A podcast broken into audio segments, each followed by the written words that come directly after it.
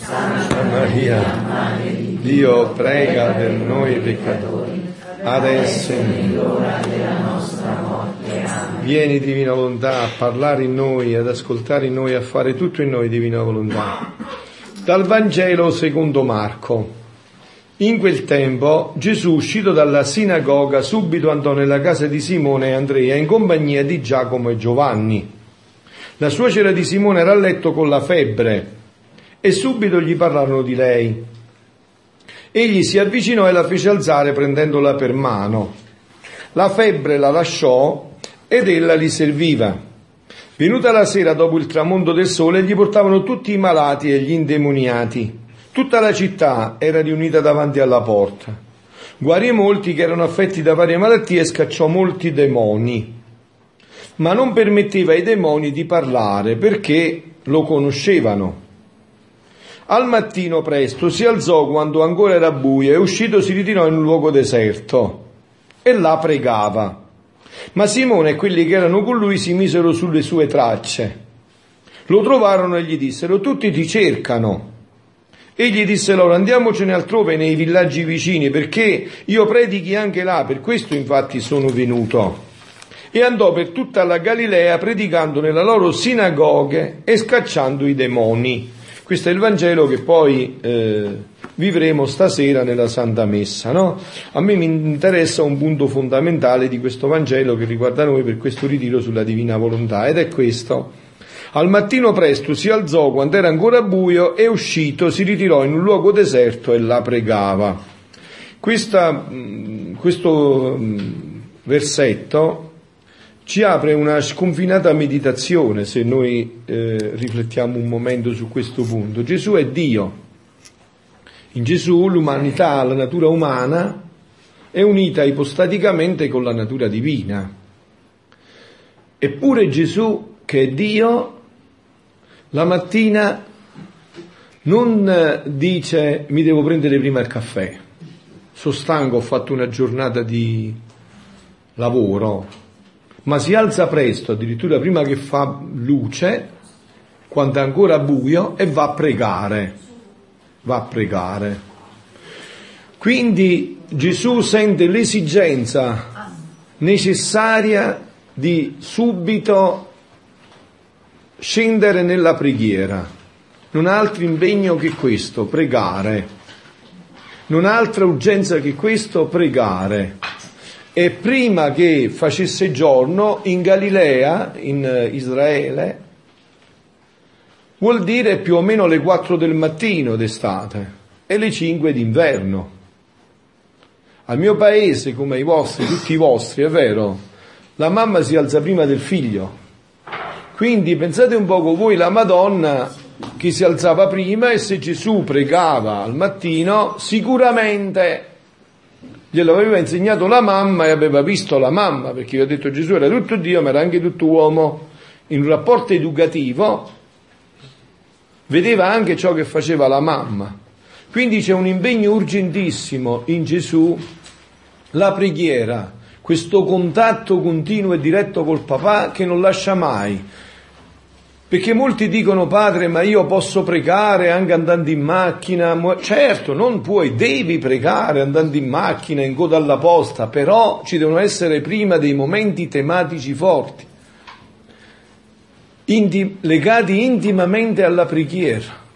Ci deve essere questo contatto vivo, ogni giorno dobbiamo andare a bere alla fonte viva zampillante della preghiera e non dando qualche ritaglio di tempo, ma dando il tempo più bello. Diceva mia mamma, mamma mia proprio della carnale, mi diceva che la mattina porta l'oro in bocca. Allora la mattina, le prime ore, quelle quando hai tutta la forza, l'energia, quando sei così forte, bisognerebbe darle subito a Gesù. Perché molti mi dicono, padre, preghi, sì, padre, la sera quando mi metto a letto, ma poi mi addormento. Eh certo, scoprirei io che non ti addormenti. Dice, mi addormento mentre sto dicendo il È sicuro, è sicuro che ti addormenti. È come una ninna nanna, ma le prime ore sono quelle che vanno date a Dio, no? Come voi vi ricordate, è vero l'offerta di Abele e Caino Perché Dio accettò quella di Abele e rifiutò quella di Caino? Perché Caino gli diede scarti le ultime ore, Abele no, le prime energie, le più belle, le più spumeggianti vanno date a Dio, non è che va date a Dio il ritaglio. Dio, Dio eh, desidera che voi gli date il vostro tempo il più bello, il più necessario, quello che è più vivo, più forte, no? In questo contesto di questo Vangelo adesso ci inseriamo nel ritiro sulla divina volontà. Sì. Cosa, no? Qua uh, tu hai parlato della preghiera, no? La preghiera delle anime intime, cioè che non hanno niente di esteriore. Però dice Gesù, mi ricordano tutta la mia vita nascosta, che non fu altro tutta quanta dedicata a riparare, a soddisfare, a santificare tutto l'interno cattivo dell'uomo. Così questo diciamo, è il compito della preghiera di chi prega nella divina volontà. Ecco, allora, proprio su questa introduzione adesso ci inseriamo nel brano che oggi ci guiderà in questa meditazione. Siamo settembre 13 1926 ed è il volume 19. Come l'essere divino è equilibrato come il dono del Fiat Supremo mette tutto in comune e come la giustizia nel dare vuol trovare gli appoggi degli atti delle creature. Il ritornello per chiedere il Fiat.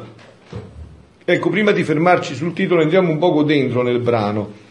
Dopo aver fatto il mio solito giro nel supremo volere, ormai chi di voi ha già iniziato un cammino nella divina volontà, chi lo sta iniziando comprende benissimo questo linguaggio, chi sta iniziando avrà pazienza di inserirsi in questo linguaggio. Luisa dice, dopo aver fatto il mio solito giro nel supremo volere, eh. Luisa era sempre intenta in questo, in quello che Gesù faceva nella preghiera, il girare, per Luisa significava questo. Luisa stava sempre nelle opere della creazione, della redenzione della santificazione. La Santissima Trinità ad extra fuori di sé, ha operato con la creazione, la redenzione la santificazione. Luisa stava sempre a girare nel creato. Diceva, eh, mi riporto nel momento in cui creavi tutto l'universo, quando creavi il sole, la luna, le stelle, io ero con te e prendi ti amo, che erano nel sole, nella luna, nelle stelle, li faccio miei, li do a te con l'amore mio personalizzato perché scenda sulla terra. Cioè era a realizzare in pieno questo Vangelo che abbiamo ascoltato e che stasera sarà il Vangelo della Santa Messa. Il girare per Luisa significava stare sempre in questa dimensione, cioè mai guardarsi non era mai intenta su se stessa, era sempre al girare nel creato, nelle opere della creazione, poi nella redenzione. Gesù, in ogni goccia del tuo sangue, quando tu salivi sulla strada del Calvario, quando ti incarnavi nel seno della Vergine Maria, quando morivi sulla croce, tutte le opere della redenzione e poi tutte le opere della santificazione i sacramenti, i, le conversioni, tutte le opere della santificazione. Luisa era continuamente intenta in questo e dice, dopo aver fatto il mio giro, il mio solito giro, nel supremo volere pregavo il buon Gesù a nome, vedete, della sua creazione e redenzione, a nome di tutti, dal primo all'ultimo uomo. Quindi Luisa diceva, Gesù ti prego dal primo uomo all'ultimo uomo, con la divina volontà, noi eh, diventa normale fare questo, perché noi abbiamo conosciuto ormai questo dono, con Luisa l'abbiamo conosciuto, noi sappiamo, questo non ce l'ha detto Luisa, lo sappiamo già, no? È dato acquisito e poi è normalissimo. In Dio non c'è tempo, in Dio non esiste il tempo, in Dio non c'è il passato, non c'è il futuro. Il tempo è un, il divenire è una mancanza, questo esiste in noi, ma non in Dio. In Dio è tutto sempre attuale, è tutto sempre presente. Allora, se io entro in Dio, diventa anche per me tutto attuale, tutto presente. Si opera Tut- nell'ambito dell'eternità. Si opera nell'ambito dell'eternità, dice Domenica, appunto, diventa tutto presente. Cioè non c'è più passato e non c'è più futuro. Io entro nel primo uomo all'ultimo uomo che verrà. E tutto realmente attuale, qua, adesso. In questo momento. Quindi Luisa entra in questa dimensione e dice che pregava a nome di tutti gli uomini, dal primo all'ultimo uomo e anche al nome della sovrana regina, così chiama molto spesso la Madonna Luisa, sovrana regina, e di tutto ciò che la Madonna fece e soffrì. Tutto. Cioè Luisa fa tutto suo e lo offre a Dio come suo. Ecco, vedete, anche qua c'è un passaggio che eh, è molto bello se voi eh, lo cogliete nella, in tutta la sua profondità, no? Noi non abbiamo niente che è nostro, di proprietà nostra, proprietà esclusiva nostra, privata, abbiamo una sola cosa, il peccato, quello è tutto nostro. Ma fuori da questo è tutto di Dio, è tutto grazia di Dio, no? Quindi noi non possiamo prendere nulla che non è di Dio. Ma allora che fa Luisa? Fa una cosa che è molto chiara se la comprendete in questa logica, no? Se un bambino piccolino piccolino di due anni sa che è il compleanno del papà e gli vuole regalare l'ultimo iPhone 6, come si chiama? 6 è l'ultimo, 7. Dove sono arrivato? 6 Plus. Allora, gli vuole regalare l'ultimo iPhone 6 Plus. Allora il bambino non ha i soldi, non sa dove comprarlo, non sa fare niente va dal papà e gli dice papà ti voglio regalare domani per il tuo compleanno un iPhone 6 Plus. Papà dice benissimo, se lo metti in macchina, va là, caccia i soldi, tira fuori i soldi suoi che si è lavorato, gli compra il telefonino, lo porta a casa, gli fa fare una bella confezione, gli fa scrivere il bigliettino, tutto, fa tutto il papà bambino prende il pacchettino col regalino il giorno dopo, appena sveglio, papà, papà, tanti auguri per il tuo compleanno, papà, e gli dà il regalo. Papà scoppia dalla gioia, che fesso, eh? fa tutto lui, scoppia dalla gioia, no? E dice che bello, e scartoccia il, apre il pacchettino, sa tutto quello che c'è, sa già tutto. Ma perché è felicissimo il papà? Perché il bimbo ha personalizzato, gli porta l'entusiasmo, la sua gioia, non gli interessa i soldi che ha speso, che sa, sa, tutto, ma non gli interessa. Sa anche il bigliettino perché l'ha scritto la mamma, la sorellina, sa tutto, ma cosa gli interessa? Che ha personalizzato il dono. Papà, l'entusiasmo di vedersi le braccine al collo del figlio, che gli dice papà, grazie, papà eh, che sia un compleanno pieno di gioia, questo gli fa dimenticare tutto e lo fa esultare dalla gioia, fa, gli fa scoppiare il cuore dalla gioia. Quindi questo è quello che Luisa faceva. Luisa ne aveva profondamente coscienza di questa operazione che io vi ho detto. Cioè Luisa sapeva bene che tutto è di Dio ma lo prendeva e lo personalizzava, personalizzava il ti amo che Dio aveva messo per lei, se lo prendeva e lo ridava a Dio e Dio scoppiava dalla gioia nel vedere questa bambina che gli portava sulle sue ginocchia i suoi doni. Questo è l'uomo, era stato creato per questo, per essere in questo intimo scambio d'amore. Dio sempre a dare, l'uomo sempre a ricevere per ridare a Dio. Questa era l'attività. Quando quando Adamo fu creato, no?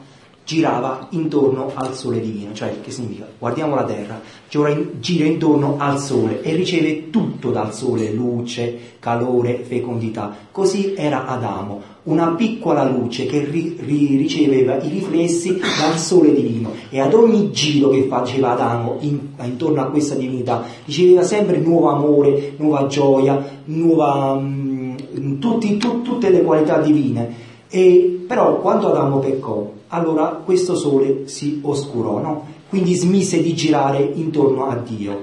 E quindi eh, ecco perché poi dovette venire anche il Redentore Gesù a prendere umana carne, perché po- la divinità non era nascosta a Dio, alla, ad Adamo. Adamo la poteva guardare, però dopo il peccato Gesù dovette prendere umana carne. E quindi quando noi giriamo, dobbiamo fare questi giri da dove Adamo praticamente ha smesso.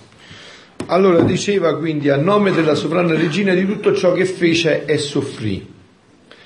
Che il fiat supremo sia conosciuto affinché si stabilisca il suo regno col suo pieno trionfo e dominio. Ecco la fissazione che Gesù ha messo nel cuore di Luisa girare in tutta la creazione, la redenzione, la santificazione, fare atti e giri continui perché finalmente ritorni il regno della sua divina volontà qua sulla terra con pieno trionfo e dominio. Questo è ciò che Gesù ha messo, ha inserito nel cuore profondo di Luisa. Questo è ciò che sarebbe dovuto già fiorire nei vostri cuori per tanti di voi che ormai da molto tempo vengono a questi ritiri. Dovrebbe essere un'esigenza dell'essere continua a impetrare e implorare questo regno. Alzarsi prima al mattino, come faceva Gesù, per implorare e impetrare questo regno. Cioè questo dovrebbe essere proprio una cosa che vi viene così spontanea, così eh,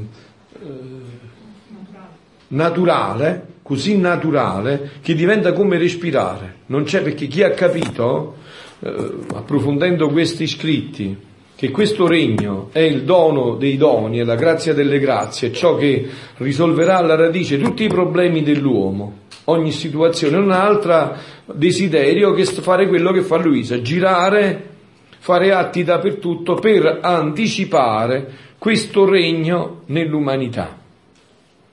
Perché voi sapete che questa è una possibilità che noi abbiamo, anticipare affrettare questo regno nell'umanità, insieme a Maria, affrettare questo regno nell'umanità. Ma mentre ciò facevo, pensavo tra me, se vuole Gesù stesso e ama tanto che il suo regno fosse stabilito a mezzo alle creature, perché vuole che con tanta insistenza si preghi? Se vuole lo può dare senza atti continui. No? Penso che sia chiara la, la domanda di Luisa. Cioè Luisa ha ormai la certezza assoluta siamo nel 1926, Luisa è del 35, quindi ha già 61 anni di vita intima con Gesù. Luisa ha la certezza assoluta che Gesù Balama arde e brucia dal desiderio di ridare questo regno alla sua creatura. Allora si pone una domanda che è molto intelligente e che come vi ho detto è sempre in questa dinamica, è sempre Gesù, no? Luisa quando pone le domande è Gesù che gliele suscita, perché sono i dubbi che abbiamo noi. E sapeva che oggi gliel'avremmo chiesto. Ma Gesù se tu lo vuoi perché non lo fai? Tu sei Dio, puoi fare tutto quello che vuoi, quando vuoi, come vuoi, perché non realizzi questo regno? Perché dobbiamo stare a pregarti per questo regno se tu lo vuoi più di noi, che ritorni all'uomo che l'ha perso col suo peccato? Questa è la domanda di Luisa a Gesù. E Gesù gli dice, il mio dolce Gesù, muovendosi nel mio interno, mi ha detto, figlia mia, il mio essere supremo possiede il perfetto equilibrio. Non so, avete capito che significa perfetto equilibrio? Allora significa che gli attributi di Dio non possono essere mai squilibrati. No? Non è che la misericordia è più alta della giustizia, no? Siete in grave errore se voi pensate così. Non è che la misericordia quasi fosse come non vedere ciò che si fa e mettere sotto alla giustizia, no? Deve essere tutto equilibrato. La misericordia deve essere allo stesso livello della giustizia, così di tutti gli attributi di Dio. Devono essere tutti perfettamente equilibrati. Allora la misericordia deve alzare il suo volume e raggiungere la giustizia oppure la giustizia deve raggiungere la misericordia. Quando questo è equilibrato, allora Gesù, Dio può dare quello che deve dare, perché non c'è ingiustizia in Dio, non può esserci ingiustizia. Non è che la, la misericordia, che noi abbiamo un'idea un poco, anzi a volte molto sbagliata sulla misericordia noi pensiamo per esempio che la misericordia sia quasi un non tener conto della giustizia. Faccio un esempio pratico, per esempio due bambini vanno a scuola, uno studia tutto l'anno, l'altro fa filone, non va mai a scuola, non studia, picchia i compagni, la maestra, alla fine dice vabbè ma Dio deve essere misericordioso, li promuove a tutti e due. Eh, come chi ha detto no, hai visto come viene spontaneo? No, eh, non è giusto, è vero? No. Non è misericordia questa. Non è misericordia questa, è vero? Questa è ingiustizia. Quindi Dio, tutti gli attributi devono essere equilibrati. E nel dare alle creature le mie grazie, i miei doni, e molto più poi questo regno del Fiat Supremo, che è il dono più grande, Voi, io non so se voi avete sentito, io vi ho detto questi scritti sono gli scritti di Gesù. non sono gli scritti di Luisa, è Gesù che lo dice. Questi scritti sono i suoi. E in questi scritti Gesù ha detto esplicitamente, l'avete sentito, che il dono del Fiat Supremo è il dono più grande che io avevo già dato, che io già avevo dato da, nel principio della creazione. Ecco qua ci viene svelato, ci apre uno spiraglio enorme su come era stato creato l'uomo. Ce lo dice Gesù. È lui che ci svela come era stato creato l'uomo. L'uomo era stato creato con questo dono. Quindi non è che questo dono è una cosa appiccicaticcia su di noi. Era dentro il nostro organismo soprannaturale. Voi sapete quando l'uomo è stato creato aveva dei doni naturali, preternaturali e questo dono soprannaturale. I doni naturali erano tutti ciò che sono i sensi, eh, il fatto, vista, poi c'è le potenze dell'animo, intelletto, memoria, volontà. Poi c'erano i doni preternaturali, cioè al di sopra della natura, che non sono ancora i soprannaturali, questo divini, questo è preternaturale. Ed erano la scienza infusa, l'immortalità, l'impassibilità e l'integrità. L'uomo era immortale. Guardate, per vedere questo, voi dovete guardare chi? La fuoriclasse. Come si chiama? Maria Santissima. Dove tutto è stato conservato così. La Madonna era, è stata immortale, non è morta. È stata assunta in cielo in anima e corpo. La Madonna era impassibile, non ha mai avuto un dolore. Sapete, la Madonna non ha mai avuto mal di denti, mai mal di testa, mai lauri, non ha partorito senza doglie del parto in un amplesso di luce e di gioia senza fine. Perché? Perché questa era ciò che era stato per ogni uomo, ciò che doveva essere per ogni uomo. E anche qua state attenti, questo non è, diciamo, una conseguenza immediata dell'essere immacolata. Dice, brava Maronna, era immacolata e quindi chi ci voleva? No, pure Adamo ed Eva erano immacolati. Sì. Di Adamo ed Eva, io ho avuto una discussione con un sacerdote. Sì eh, perché io dicevo che Adamo ed Eva non erano morti e lui invece diceva che erano, erano morti, eh, erano stati, cioè nel disegno di Dio, sarebbero comunque morti, eh, passati in un'altra dimensione. Ha detto giusto.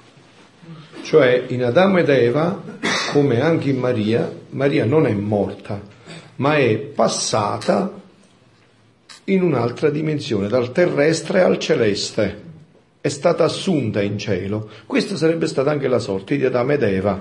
Sono, eh, quando noi parliamo di morte, già che non abbiamo un linguaggio celeste, abbiamo un linguaggio terrestre, dobbiamo comprenderlo bene. Ci sono due tipi, diciamo così, di morte. C'è la morte dopo del peccato, che è morte ruttura. Ci sarebbe stata la morte, ma non è morte, non si può definire così, ma sarebbe stato un passaggio che si chiama morte passaggio. Dopo del peccato, la morte è diventata morte ruttura noi rifiutiamo quel tipo di morte perché non apparteneva alla natura umana. Cioè l'uomo muore realmente, profondamente, tanto che marcisce il corpo e tutto il resto. Invece se non ci fosse stato il peccato ci sarebbe stato quello che è avvenuto per la Madonna. Una assunzione, un passaggio dal paradiso terrestre al paradiso celeste. Quindi dicevo, anche Adamo ed Eva erano immacolati, ma hanno peccato volutamente con la loro volontà. La Madonna invece che cosa ha fatto con la sua immacolata concezione? Ha cresciuto sempre più quella pienezza di grazie con cui già partiva quando l'angelo gli ha portato l'annuncio, l'ha cresciuta sempre di più fino a che il vaso si è rotto, no? è arrivata al massimo, come è stata assunta in cielo la Madonna?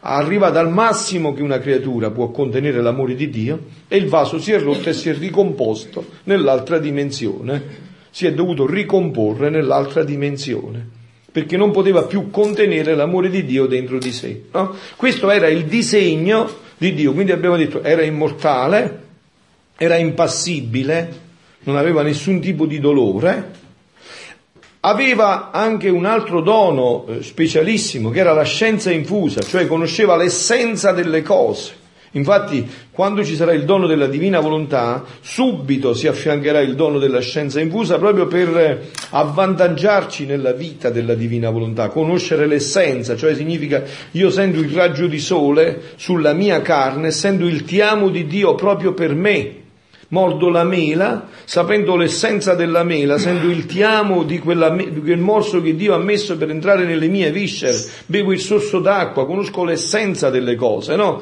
Per esempio, in genere tutto questo, eh, chiarissimi, carissimi è tutto già adombrato nella Sacra Scrittura, eh?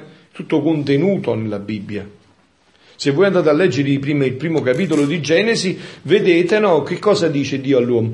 Metti il nome tu, se adesso il cane si chiama cane e il gatto si chiama gatto, non l'ha fatto Dio, l'abbiamo fatto noi. Perché noi conoscevamo l'essenza canina e l'essenza gattina. L'uomo era il re del creato, così l'ha creato Dio. E questo in Luisa viene esplicitato in maniera completa in diversi passi, in maniera completa, scusate, in maniera molto profonda in diversi passi. No? Qua c'è questo spunto che io avevo già dato da principio della creazione. Quindi l'uomo, oltre ad avere questi doni preternaturali, aveva il dono soprannaturale, cioè il dono della divina volontà. La volontà dell'uomo si fondeva sempre nella volontà di Dio e la volontà di Dio era sempre a, a a, ad agglutinare a sé la volontà dell'uomo. No? È come se, eh, per portare un esempio attuale che ci rende bene quest'idea oggi, nei giorni in cui viviamo, no? è come se tu con un computer sei sempre connesso. Sempre connesso, tu con quel computer puoi fare tutto quello che vuoi. Sempre, continuamente, no? Hai bisogno di fare una ricerca, vai a Wikipedia, si chiama, vero? Ti, ti connetti e puoi fare tutto quello che vuoi. Se lo sconnetti però, ti serve a poco a niente quel computer ormai, perché l'hai sconnesso, non è più connesso. Quindi Dio ci aveva creato con questo dono della divina volontà. C'era stato dato al principio e che l'uomo con tanta ingratitudine mi respinse. Ecco, l'uomo con tanta ingratitudine mi respinse. E anche qua, vedete, c'è un passaggio che a me interessa molto perché vi ho detto, noi uh, utilizziamo questi ritiri anche per un gran, una grande direzione spirituale. Se voi state attenti e li vivete bene, avrete le risposte, tutto quello che vi portate dentro, anche da un punto di vista del vostro cammino proprio spirituale, personale. Eh? Avrete tantissime risposte. Allora, per esempio in questo caso, per quanto riguarda il peccato originale, molti si pongono il problema e dicono ma come mai poi se Adamo ha peccato io che c'entro con Adamo? Io cosa c'entro con Adamo? Se la Bibbia anche dice che il peccato dei padri non cade sui figli, io che c'entro con Adamo? Ecco, eh, eh, questo c'è, non c'è una risposta, diciamo, teologica, c'è una risposta esperienziale, per esempio, nella vita di Padre Pio, di San Pio, no? Un giorno San Pio piangeva più del solito nella sua cella numero 5 a San Giovanni Rotondo. Allora il guardiano entrò e gli disse, padre, per santa obbedienza, ma come mai piangete così forte che vi sentono in tutto il corridoio? E padre disse, figlio mio, stavo pregando e ho visto che al posto di Adamo io avrei fatto peggio. Voi l'avete visto questo? E noi non pregate abbastanza. Ritiratevi la mattina a pregare e vedrete che anche voi direte la stessa cosa. I peccati attuali che noi commettiamo confermano questo, che noi eravamo in quel sì a Satana di Adamo, c'eravamo tutti, ognuno con le sue caratteristiche. Quindi non è che c'è un'ingiustizia da parte di Dio, avete capito? C'è un passare quello che noi tutti abbiamo scelto in Adamo. Quindi eh, questo è stato l'ingratitudine con cui noi abbiamo respinto questo dono. Ti pare poco, dice Gesù, mettere a disposizione su, sua una volontà divina con tutti i beni che essa contiene? E anche qua, guardate, questo è il punto fondamentale, cioè noi possiamo, col dono della divina volontà, potevamo partecipare non solo della natura divina di Dio, ma anche del suo operare. Non so se mi spiego, disse il tovagliolo. Cioè, noi non solo potevamo partecipare della sua natura divina, ma anche del suo operare, che non era più divino, ma eterno. Ecco la novità che ha portato Luisa. Perché la partecipazione alla natura divina la conoscono tutti i padri della Chiesa. Dio si è fatto uomo perché l'uomo si faccia Dio. Questo è partecipare della natura divina. Ma del suo operato che è eterno, perché eterno è solo Dio. Noi non siamo eterni, vivremo in eterno, ma non siamo eterni. Per noi c'è stato un inizio In Dio non c'è un inizio. Gli angeli, tutti hanno avuto un inizio. Dio solo è eterno. Partecipando del suo operare ad extra fuori di lui, col dono della divina volontà, noi per partecipazione entriamo nell'eterno. Ecco cosa faceva Luisa. Ecco la novità del dono della divina volontà, lo spaccato nuovo del dono della divina volontà. Conoscendo questo dono, noi possiamo partecipare dell'eternità di Dio, del suo operare eterno e quindi raggiungere dal primo uomo all'ultimo uomo. Noi possiamo partecipare di questa eternità di Dio. E questo faceva Luisa, no? E allora dice Gesù, ti pare poco mettere a disposizione sua una volontà divina con tutti i beni che essa contiene? E qua vi ricordate sempre quell'esempio che io porto, no? Del bambino che vuole guidare la macchina ma non può, io me lo siedo sulle gambe e lui mi dice andiamo qua, andiamo là, torniamo qua, torniamo là, facciamo questo, facciamo quello, andiamo a casa da mamma. Vedi, lui partecipando del mio operato ha fatto per partecipazione ciò che mai avrebbe potuto fare in natura mai lo avrebbe potuto fare in natura, ma l'ha fatto perché ha partecipato. Però se smette di partecipare di me, diventa quel bambino che non può fare nulla. Se è sempre invece in partecipazione con me, se è sempre connesso con me, può fare per partecipazione non solo della natura, ma anche del mio operato. Opera con me e quindi il suo operato diventa eterno perché diventa mio, non perché è suo, perché lui lo dona a me e io lo rendo eterno perché nella mia natura c'è la possibilità dell'eternità in Dio. Dio è eterno, è senza inizio e senza fine. Quindi Gesù gli dice a Luisa, facendola penetrare in questo che noi ci stiamo dicendo, e che Luisa penetrava perfettamente, ti pare poco mettere a disposizione sua una volontà divina con tutti i beni che essa contiene? E non per un'ora, per un giorno, ma per tutta la vita. Cioè Adamo ed Eva potevano partecipare per tutta la vita della natura divina e dell'operato divino, per tutta la vita. Adamo ed Eva non pregavano più, non avevano bisogno di pregare, vivevano in Dio e Dio in loro. Era tutto a loro disposizione per partecipazione. Il creatore che depone nella, sua, nella creatura la sua volontà adorabile per poter mettere in comune la sua somiglianza, la sua bellezza, i suoi mari infiniti di ricchezze, di gioia e di felicità senza fine. E solo col possedere la nostra volontà la creatura poteva acquistare i diritti di comunanza di somiglianza e di tutti i beni del suo creatore. Senza di essa, sì, sì. Forse una domanda un po' prematura. Sì. Però, dici, dici. Come, come, si fa ad essere connessi? Come si fa ad essere? Connessi. connessi con la divina volontà. Cioè, praticamente, per poter usufruire tutti questi doni come sono stati definiti, sia in termini di partecipazione alla natura divina, sia in termini dell'operato. Come ti chiami tu? Carmine. È la prima volta che entri in questo dia. Eh, però sei furbo, Carmine, hai capito tutto, insomma, prima hai capito bene che quello che bisogna fare, insomma. È la prima volta, ma già vuoi entrare nel fatto, insomma. Bravo a Carmine, eh? fa piacere. Di dove sei, Carmine? Eh, sono di Battiparco. Ah, sei campano allora, bravo, hai capito, ho visto. Vi dico la verità, è stata una mia cara amica che mi ha invitato qua. Io, anche per poter, come dire, sì, conoscere Dio, per poter come dire, perfezionarmi nella fede, nelle opere, tutto quello che si può dire di buono, cioè, mi ha, come dire, incuriosito la cosa.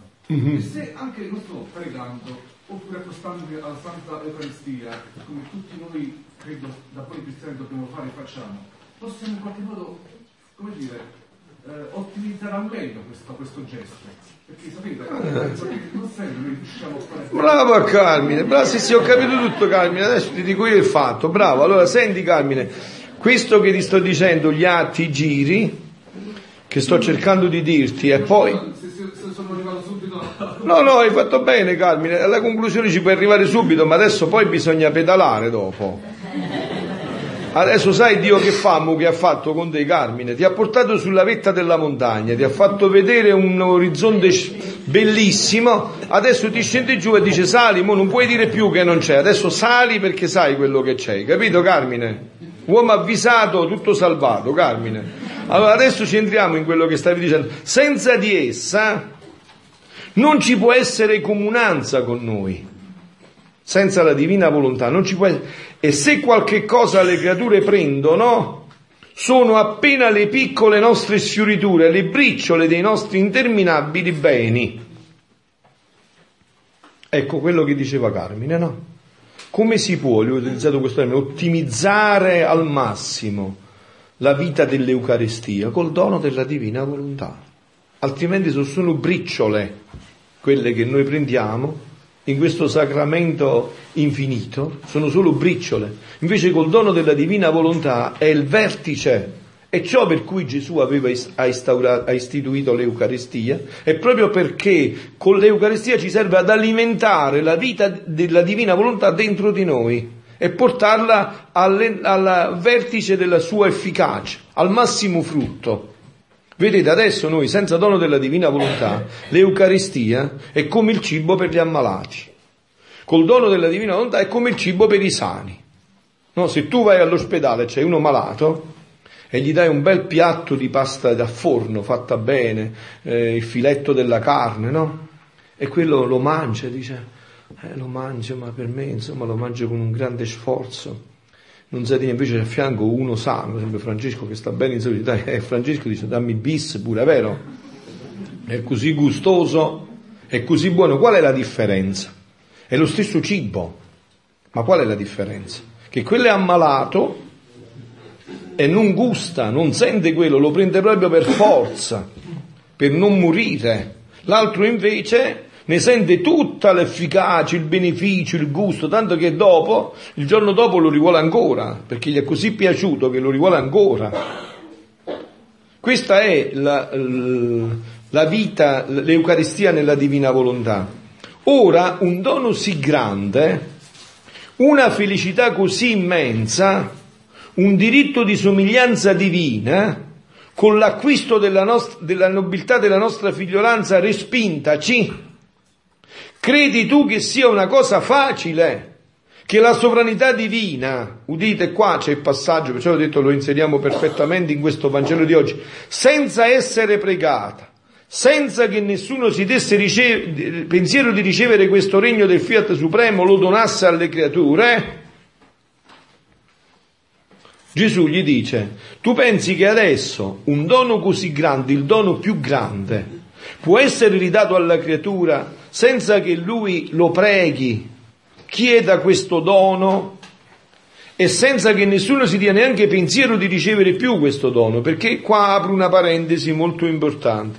Allora, voi sapete, chi già è venuto agli incontri, ma lo utilizziamo anche per chi viene la prima volta come Carmine, voi sapete che questo dono della divina volontà l'ha conosciuto Adamo ed Eva prima del peccato.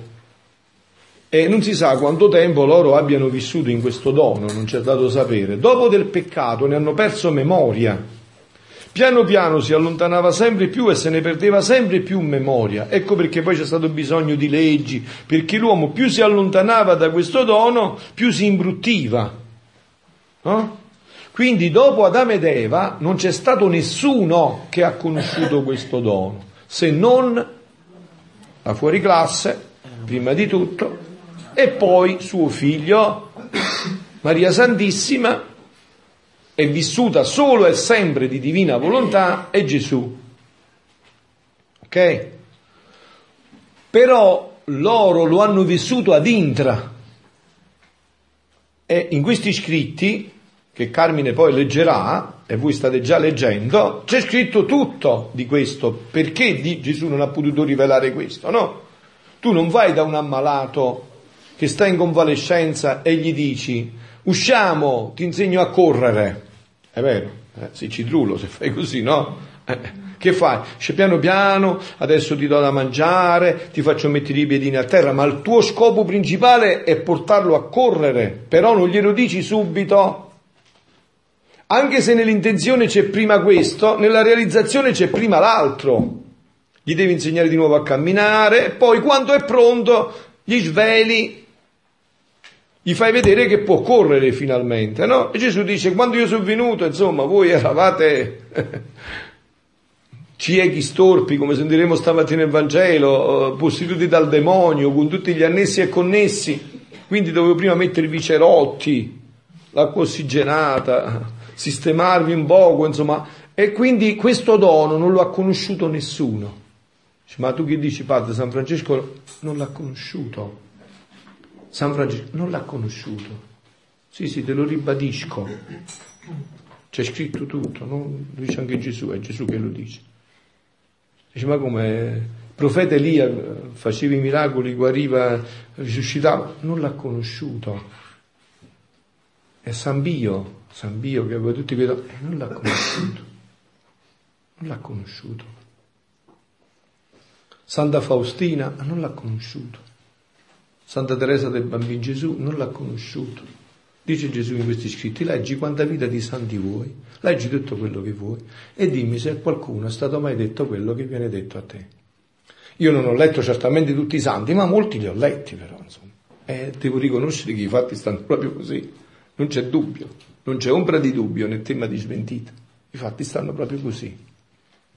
Questo dono, dopo Adamo ed Eva, Maria Santissima, l'umanità santissima di Maria di Gesù, è stato rivelato a Luisa Picarretta, rivelato da Gesù a Luisa Picarretta, che sarà segregata per 81 anni in due metri quadri di stanza per parlargli solo ed esclusivamente di questo, tutto attraverso un cammino di preparazione, nei primi dieci volumi, anche nel seguito, tutto attraverso una dinamica, ma solo lo scopo principale, unico, era riparlare di questo dono che Dio con Luisa intendeva ridare all'umanità. E anche qua c'è un altro punto importante che oggi è difficilissimo far passare, perché oggi, nella cultura in cui viviamo, noi siamo dei super individualisti, è vero? Ognuno è un'isola a sé. Quindi come si fa a far capire il concetto di corpo mistico oggi? Eh, eh, eh. C'è da buttare il sangue, no? Invece, eh, già che io ho qualche anno più di voi, di molti più di voi, insomma, di tutti, ma la maggior parte, al mio paese si dice uno per tutti e tutti per uno quando anche giocavamo con le squadre fuori dal paese, oggi non si fa più, non esiste neanche più perché ognuno è per sé e ognuno è per sé, no? Invece c'è questo, quando Dio entra nella razza umana attraverso una persona, è per tutti gli uomini, per tutti gli uomini, è per tutti gli uomini. E quando più è universale il dono che vuole dare, più è per tutta l'umanità. Quindi rivelandolo a Luisa, da, ha riaperto la possibilità a ogni uomo di rientrare in questo, de, in questo regno, in questo dono. È stato già aperto questo per ogni uomo. Il difficile è fare l'originale, vero? Una volta che ha fatto l'originale, infine la fotocopiatrice, mille copie, 2000, 5000, 70.000, 200.000, è, è vero, fai subito, ma il difficile dove sta? Fare l'originale. In Luisa Gesù ha rifatto l'originale. Quindi adesso questa strada è aperta per tutti noi. Non ci sono più scuse, è aperta per tutti noi. E avete sentito, scusami un attimo, tieni prendi piacere, avete sentito no? Eh, ma voi mi dite padre, ma che dici? Io sono un povero peccatore, io sono anziano, io so questo, io so... Avete sentito che ha detto la Madonna a Meggiugorie nell'ultimo messaggio? Non perdete tempo, non perdete tempo, su chiacchiere non perdete tempo a vedere se siete degni o no, donatevi non perdete tempo. Guardate figlioli, uno dei più grandi inganni che ho visto nella mia vita ehm, di direzione spirituale, di aiuto, è proprio questo, perdere tempo in tanti pensieri inutili. Tanti giovani che avrebbero potuto impegnare la vita per Dio in tante eh, perdere tanto tempo, ma non so se sono degno e riparlare ancora. Ma guarda, Dio sa tutto di te, non perdere tempo, diventa apostolo di Maria che significa apostolo del regno della divina volontà. Non perdere manco un minuto di tempo. Allontanati da te stesso, decentrati, tuffati invece in questa esperienza. Non perdere tempo, questa è una proposta di un dono che Dio ormai ha già fatto stamattina a tutti voi, chi viene per la prima volta e chi per la centesima volta. Non c'è da perdere tempo, è una chiamata, adesso c'è solo la vostra risposta o mancata risposta. Dicevi Domenico? Allora, in un brano no, dice Gesù a Luisa, dice, non è il possedere, cioè il dare che rende ricco e felice l'uomo, come abbiamo detto inizio questo brano, perché non dà subito il regno della divinità alle creature, ma il saper ben coltivare, allargare, conservare questo dono che Dio vuole dare alle creature. È come un terreno, se ti do un terreno, terreno, però se tu non lo coltivi, questo terreno è come se non ci fosse per te, tu muori sempre di fame. E noi come dobbiamo coltivare, allargare questo? Con atti, giri, preghiere nella divinità. Così si va a riequilibrare giustizia e misericordia e si accelera la venuta di questo regno in mezzo alle creature. Perfetto, questo è il passaggio importantissimo, infatti Gesù continua qua dicendo, oltre ad aver detto senza pregare quello che diceva Domenico, aggiunge un altro, sarebbe ripetere la stessa storia che successe nell'Eten terrestre e forse anche peggio.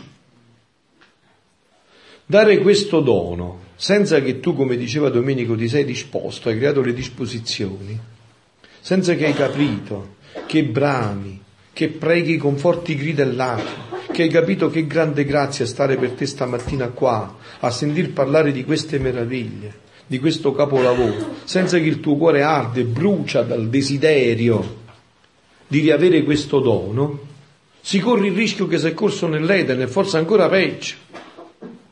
Direbbe Gesù nel Vangelo, non date le perle ai porci. Che succede se non date le perle ai porci? Ci avete mai riflettuto perché Gesù dice questo? Se tu butti le perle ai porci, i porci non se ne mangiano le perle. Dopo che fanno? Se vai là ti sbranno a te perché hanno fame. Perché tu gli devi dare, gli devi dare le ghiande, non le perle. Quindi se noi non ci disponiamo, non entriamo in questo desiderio che brucia, fa ardere tutto il nostro essere per riavere questo dono, è un amore di misericordia infinita non darcelo, perché sarebbe caricarci di una responsabilità ancora più grande. E poi aggiunge un altro, e poi la nostra giustizia si opporrebbe giustamente, come diceva Domenico, no, se non si equilibra la giustizia e la misericordia, la giustizia direbbe no, non è giusto, non si può dare questo, non è giusto dare questo. Perciò tutto ciò che ti faccio fare, ecco, veniamo al dunque, sta parlando a Luisa, le continue girate nel volere supremo, le tue preghiere incessanti, che venga a regnare la mia volontà, la tua vita sacrificata di sì lunghi anni, e qua siamo nel 1926, poi saranno ancora pochi anni, altri 21, altri 21, mm? ne ha fatti già 61, gliene fa fare altri 21 di una vita sacrificata che non sai né cielo né terra. Vedete qua che meraviglia, Luisa parla del sole, cielo, fiori, non ha mai visto niente, sta chiusa nella sua stanza per tutta la vita. Né cielo né terra, dirette al solo fine che venga il regno mio, vedete? Il fine, lo scopo è questo, che venga il regno suo sulla terra adveniat regnum tuo, fiat voluntas tua, sicut in cielo ed in terra, venga il tuo regno, sia fatta la tua volontà qua in terra come si fa in cielo. Sono tanti appoggi che metto innanzi alla mia giustizia. Ecco, vedete quello che diceva Domenico, se noi facciamo, continuiamo a dare tanti appoggi a Dio. Allora, io dissi l'altra volta, e mo in parte si è realizzata, no? Ma Don Giuseppe non c'è, Don Peppino non c'è. Allora dopo telefoni a Pasquale, Don Giuseppe lo fai venire prima nel pomeriggio. Eh? Eh, dicevo così, anzi forse è il caso di andargliela a dire là al, al santuario, che adesso c'è magari, eh? Arrivarci un attimo, andare a dire questa cosa, perché così, se no dopo... Allora dicevo, dopo che lui va al panzere da Pasquale, dopo lo fai venire, Dicevo così, sicuramente tra l'altro se non lo fai venire qua. Dicevo così, sono tanti appoggi che metto innanzi alla mia giustizia. Dicevo l'altra volta, adesso lo ripeto a voi, al prossimo incontro che venite, ognuno di voi mi deve portare cinque persone. Ognuno di voi cinque. Ognuno di voi deve portare cinque persone. Perché creiamo gli appoggi per la giustizia. Tanti appoggi che metto innanzi alla mia giustizia. Perché cedessi i suoi delitti, i suoi diritti. E qua il passaggio. Ed equilibrandosi con i nostri attributi trovaste giusto che il regno del Fiat Supremo sia restituito all'umane generazione. Un'anima che offre la vita, no? Noi siamo una piccola comunità di consacrati e consacrate che vivono solo questo. Il 21 apriamo una nuova casa in Sicilia, no?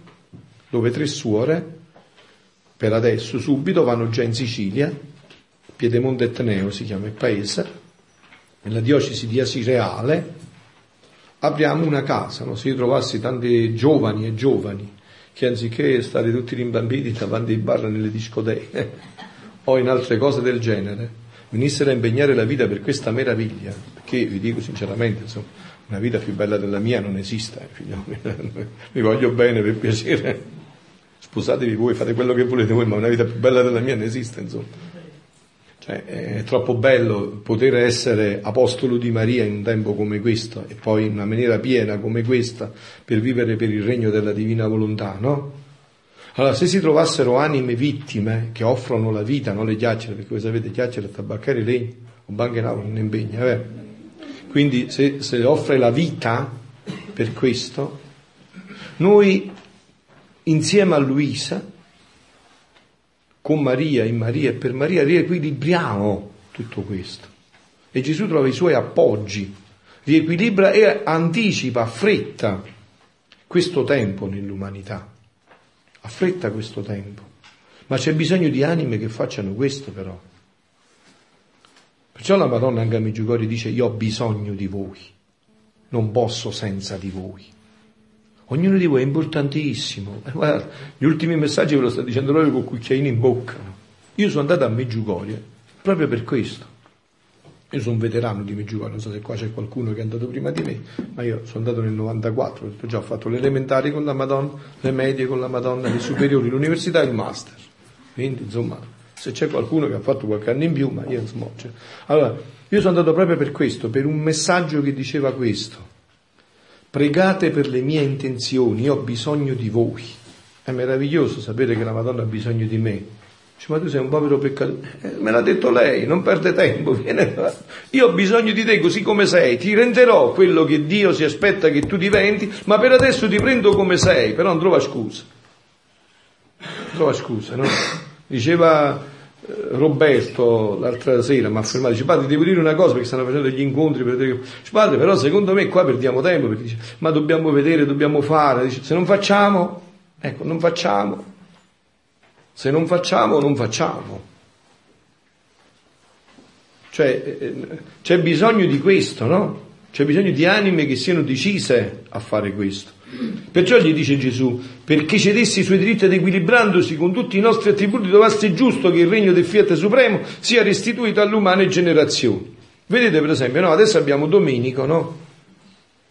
Che lo sentite con che, ormai con che proprietà di lingua, ecco, eh. Quando l'ho conosciuto io a Domenico, insomma, Domenico non so se si faceva la croce con la mano sinistra o con la mano destra, insomma, no. Però si è lanciato, si è tuffato in tutto questo. Non si è messo a studiare se doveva fare, ha fatto. E ringraziamo Dio, no? Giorno e notte che ha fatto. Voi sapete, è vero, perché noi non dobbiamo nasconderci dietro un dito, noi dobbiamo parlare liberamente. Sapete che Domenico non vede quasi, no?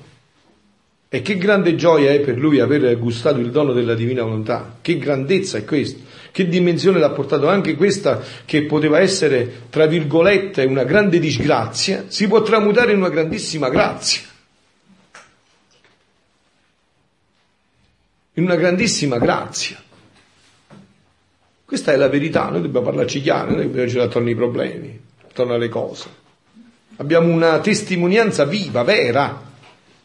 E questo a me piace, testimonianze vive, vere. Se c'è una testimonianza viva, vera, Ci stanno i fatti, non ci stanno le chiacchiere, insomma, no? Domenica non, cerca di non mancare mai eh, agli incontri. L'altro venerdì è andato pure a bussare a Busso, paese di Gennaro, è stato là l'incontro, no?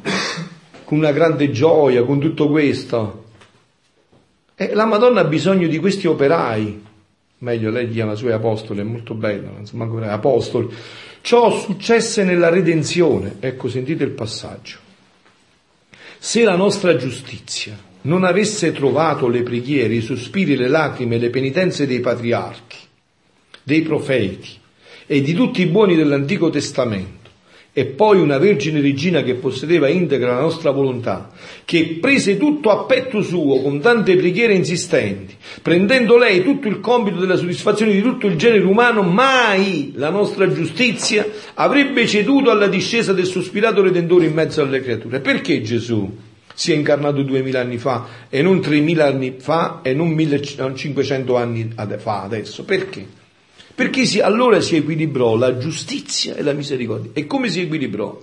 Perché Abramo, Isacco, Giacobbe ettarono sangue, soffrirono, pregarono, pian, piansero, fecero penitenza, tutti i patriarchi, i profeti i, eh, i santi, tutti dell'Antico Testamento, e poi arrivò il capolavoro Maria Santissima che anticipò, accelerò il tempo con tutte le sue preghiere nella Divina Volontà. Perché con Luisa si è conosciuto il dono della Divina Volontà? Perché San Francesco, Sant'Antonio, Padre Pio hanno ettato sangue insieme al primo martire Gesù, hanno sofferto, hanno fatto digiuni. Voi avete letto le vite dei santi, sapete per esempio un santo si chiama San Pietro d'Alcantara che faceva? Mangiava una volta a settimana, un po' di patate scaurate dormiva con la testa sul chiodo mezz'ora in una cella fredda e quando col mantello addosso e quando il corpo diceva non ce la faceva più, si toglieva il mantello e usciva fuori e diceva al corpo adesso ti sta bene così o ti contenti di quello che c'è dentro?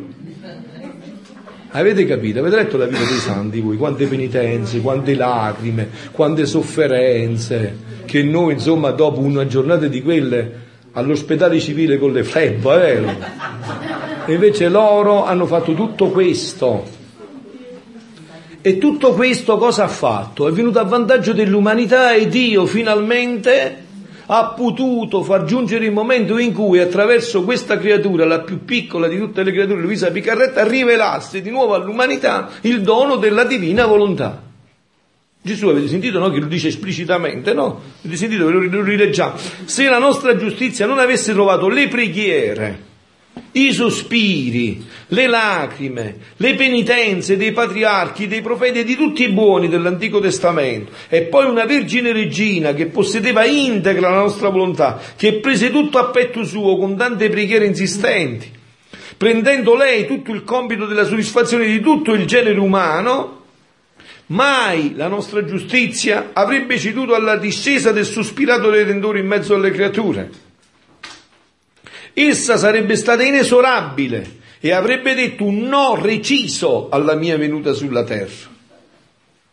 Vedete carissimi, in questo disegno per il regno della divina volontà potete entrare, possiamo entrare, io sono già entrato, quindi dico, potete entrare se volete anche voi. Vi è aperta la strada e con quello che ci sta dicendo la mamma a Meggiugorio, ancora più bello, dritto, quest'ultimo messaggio è una meraviglia, no? Quest'ultimo messaggio è un capolavoro. Dice la Madonna in quest'ultimo messaggio,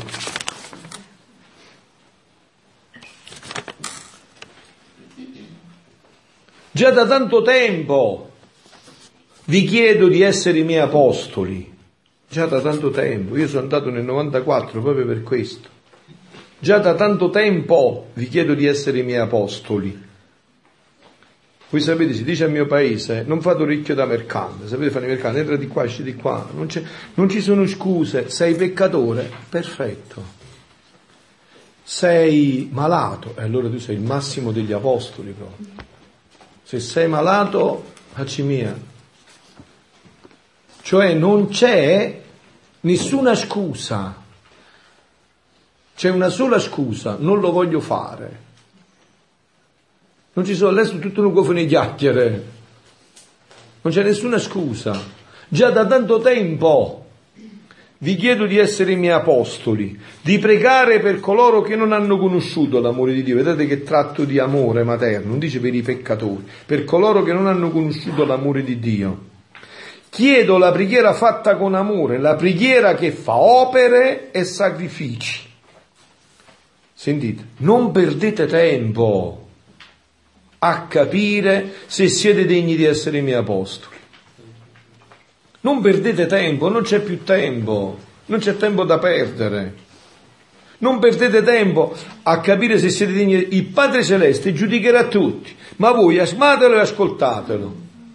E poi sentite il passaggio. So che tutte queste cose vi confondono, anche la mia venuta in mezzo a voi, ma accettatela con gioia e pregate per poter comprendere che siete degni di operare per il cielo. So che anche a voi queste cose che stiamo dicendo magari vi confondono, ma com'è possibile un dono così eccelso, una meraviglia così eccelsa a me, misero peccatore? Non perde tempo. Dove abbonda la colpa, sovrabbonda la grazia, la misericordia di Dio. Dio ti ha chiamato non perché c'è un merito da parte tua, tutta è grazia. Nella vita cristiana tutta è grazia. Ma avete capito attraverso come ci è arrivato? Ci è arrivato attraverso le preghiere, le lacrime, le sofferenze, i dolori, eh, i sacrifici, i gemiti di Sant'Antonio, San Francesco, San Pio, Santa Rita, Santa Faustina, Santa Teresina, Santa Teresa, San Giovanni della Croce, tutti i santi che dal cielo gioiscono, ardono, bruciano, bramano dal desiderio che creature vadano a vivere nella divina volontà per rifare, per, ehm, eh, per riabbellire, per verniciare tutti i loro atti che hanno fatto anche se santissimi ma limitati nell'umano che non potevano entrare nell'eternità perché non era stato ancora rivelato questo dono. Allora dice, e quando si tratta di mantenere l'equilibrio, essa sarebbe stata inesorabile, avrebbe detto un no reciso alla mia venuta sulla terra. In questo gioco ci siamo noi, noi possiamo riequilibrare queste sorti. Perché voi dovete tenere presente una cosa, eh, che un atto nella divina volontà glorifica Dio più di tutti i peccati di tutti gli uomini. Perché i peccati di tutti gli uomini sono sempre limitati, sono sempre circoscritti nel tempo e nello spazio. Vedete, il peccato diventa infinito per un solo motivo, perché offende Dio e Dio essendo infinito, ma tu non puoi fare niente che è infinito, sei limitato, sei una povera creatura. Un atto invece è eterno, immenso, infinito e quindi glorifica Dio più di tutti i peccati di tutti gli uomini. Quindi pensate se nei nostri paesi ci fosse un gruppo di anime che vive le ore della passione, no? Mi pare che c'è l'orologio oggi qua, no? Vive le ore della passione. Prega, fa gli atti, giri nella divina volontà, vive la Santa Messa nella divina volontà, l'adorazione eucaristica, sì. Volevo chiedere, oltre alle ore della passione, ci sono persone che fanno uno o due ore al giorno di preghiere, quelle tradizionali, oltre al rosario, e oltre eh, all'atto di riparazione divino volere, che altre preghiere si possono fare? Cioè, anche per il problema di noi che facciamo all'orologio vivente, anche il problema di far capire agli altri che facendo quello è una cosa anche più grande perché è appunto la divina volontà. Mm-hmm. Però quali altre preghiere si possono fare nella divina volontà che vanno insomma a colmare Beh, oltre a queste... Io direi, guarda figlia mia, più che fare preghiere si tratta prima di cercare di fargli capire che cos'è la divina volontà, perché se loro non... perché poi eh, la divina volontà non chiede nuove preghiere, ma chiede un nuovo modo di pregare, anche le stesse preghiere cioè di portarle nell'ambito dell'eternità. Per questo c'è bisogno anche che loro magari potessero partecipare a questi ritiri, almeno una tandem, poi appunto creare delle cellule nei vari parti che cercano un poco di chiarire che cos'è questo dono della divina volontà, perché tutto dipende dalla conoscenza. Che per ora insomma stanno facendo, stanno facendo. Va bene, che partecipano all'orologio della passione, però dico per, per, penetrare questo c'è bisogno di penetrarlo, di conoscerlo, se no poi non, non, certo. non, se non c'è la conoscenza non c'è, diciamo, appunto, appunto, appunto. Eh, quindi, ora chi mai ha pregato finora con interesse, con insistenze, mettendo il sacrificio della propria vita perché il regno del Fiat Supremo venga sulla terra e che trionfi e domini? Chi l'ha fatto? Ecco, allora adesso a noi è data questa possibilità. di essere il primo tra i primi, primo manipolo di, questo, di poter fare questo. Cioè in pratica no, oggi vediamo tutti questi eventi, il mondo non ne può più, in che senso? È in continua aspettativa di un'era nuova, no? Cioè di un'era di luce, di amore, di cambiamenti. Però eh, loro si uniscono e si preparano, fanno nuove guerre, fanno, si può dire, continuo caos. Ma che cosa è, che cosa porterà veramente un'era nuova? Cioè eh, Gesù per mezzo di queste manifestazioni attraverso Luisa ha, vuole portare questa era nuova in mezzo alle creature, però ha bisogno anche di noi che diffondiamo queste conoscenze conoscenze alle altre persone, così facendo di, di più antegiri possiamo accelerare questo regno delle ondate in mezzo alle creature. Allora, vi ho detto anche altre volte già che c'è un test per me molto importante soprattutto per chi sta venendo a questi incontri, per capire eh, cosa è entrato dentro. Vedete, chi ha percepito, no? come faceva Balenare per esempio, come ha detto il nome Raffaele? Carmine, Carmine no? Chi ha percepito questo dono, se non lascia tutto, vuol dire che non l'ha percepito. Cioè se per esempio uno spreca anche altre energie in altre situazioni, movimenti, tutto quello che vuole, tutto bello, tutte cose belle perché non c'è niente da nessuno può dire. Però eh, questo a me subito mi fa capire che non ha ancora capito che cos'è il dono della divina volontà. Scusate, se uno andava a cercare la pietra preziosa, va in un terreno e la trova, la più preziosa di tutte, ed è certo che è la più preziosa di tutte, quello non perde tempo a vendersi a casa, tutto quello che ha e comprare quel terreno, perché sa che lui ha risolto tutti i problemi della sua vita. Allora anche qua sta il passaggio. Già le energie sono poche. Già molti di voi, è vero, qua mi pare la maggior parte non siete frati e suore come me, e già quindi molto tempo lo dovete dare alla famiglia, al lavoro, ai shopping, alle altre cose, è vero? già li dovete dare a questo altro tempo. Se poi disperdete altro tempo ancora, altre energie ancora, cioè io che cosa ho capito, non ho dubbi, che, vuol, che la divina volontà ancora non è entrata nel vostro cuore, che ancora non avete percepito la grandezza, l'onnipotenza di questo dono che Dio vuole dare all'umanità. Perciò Gesù dice, nessuno, è vero, che la Chiesa recita il Pater Noster, perché, diciamo, il succo di tutto quello che stiamo dicendo è, noi l'abbiamo già detto, lo ribadiamo continuamente, vi ho detto già che questi ritiri io li voglio perché tutto questo sia comparato anche con la Sacra Scrittura, il Catechismo della Chiesa Cattolica, perché il fondamento di quello che stiamo dicendo sta nella Sacra Scrittura e sta proprio nel cuore della Sacra Scrittura, nel Padre nostro.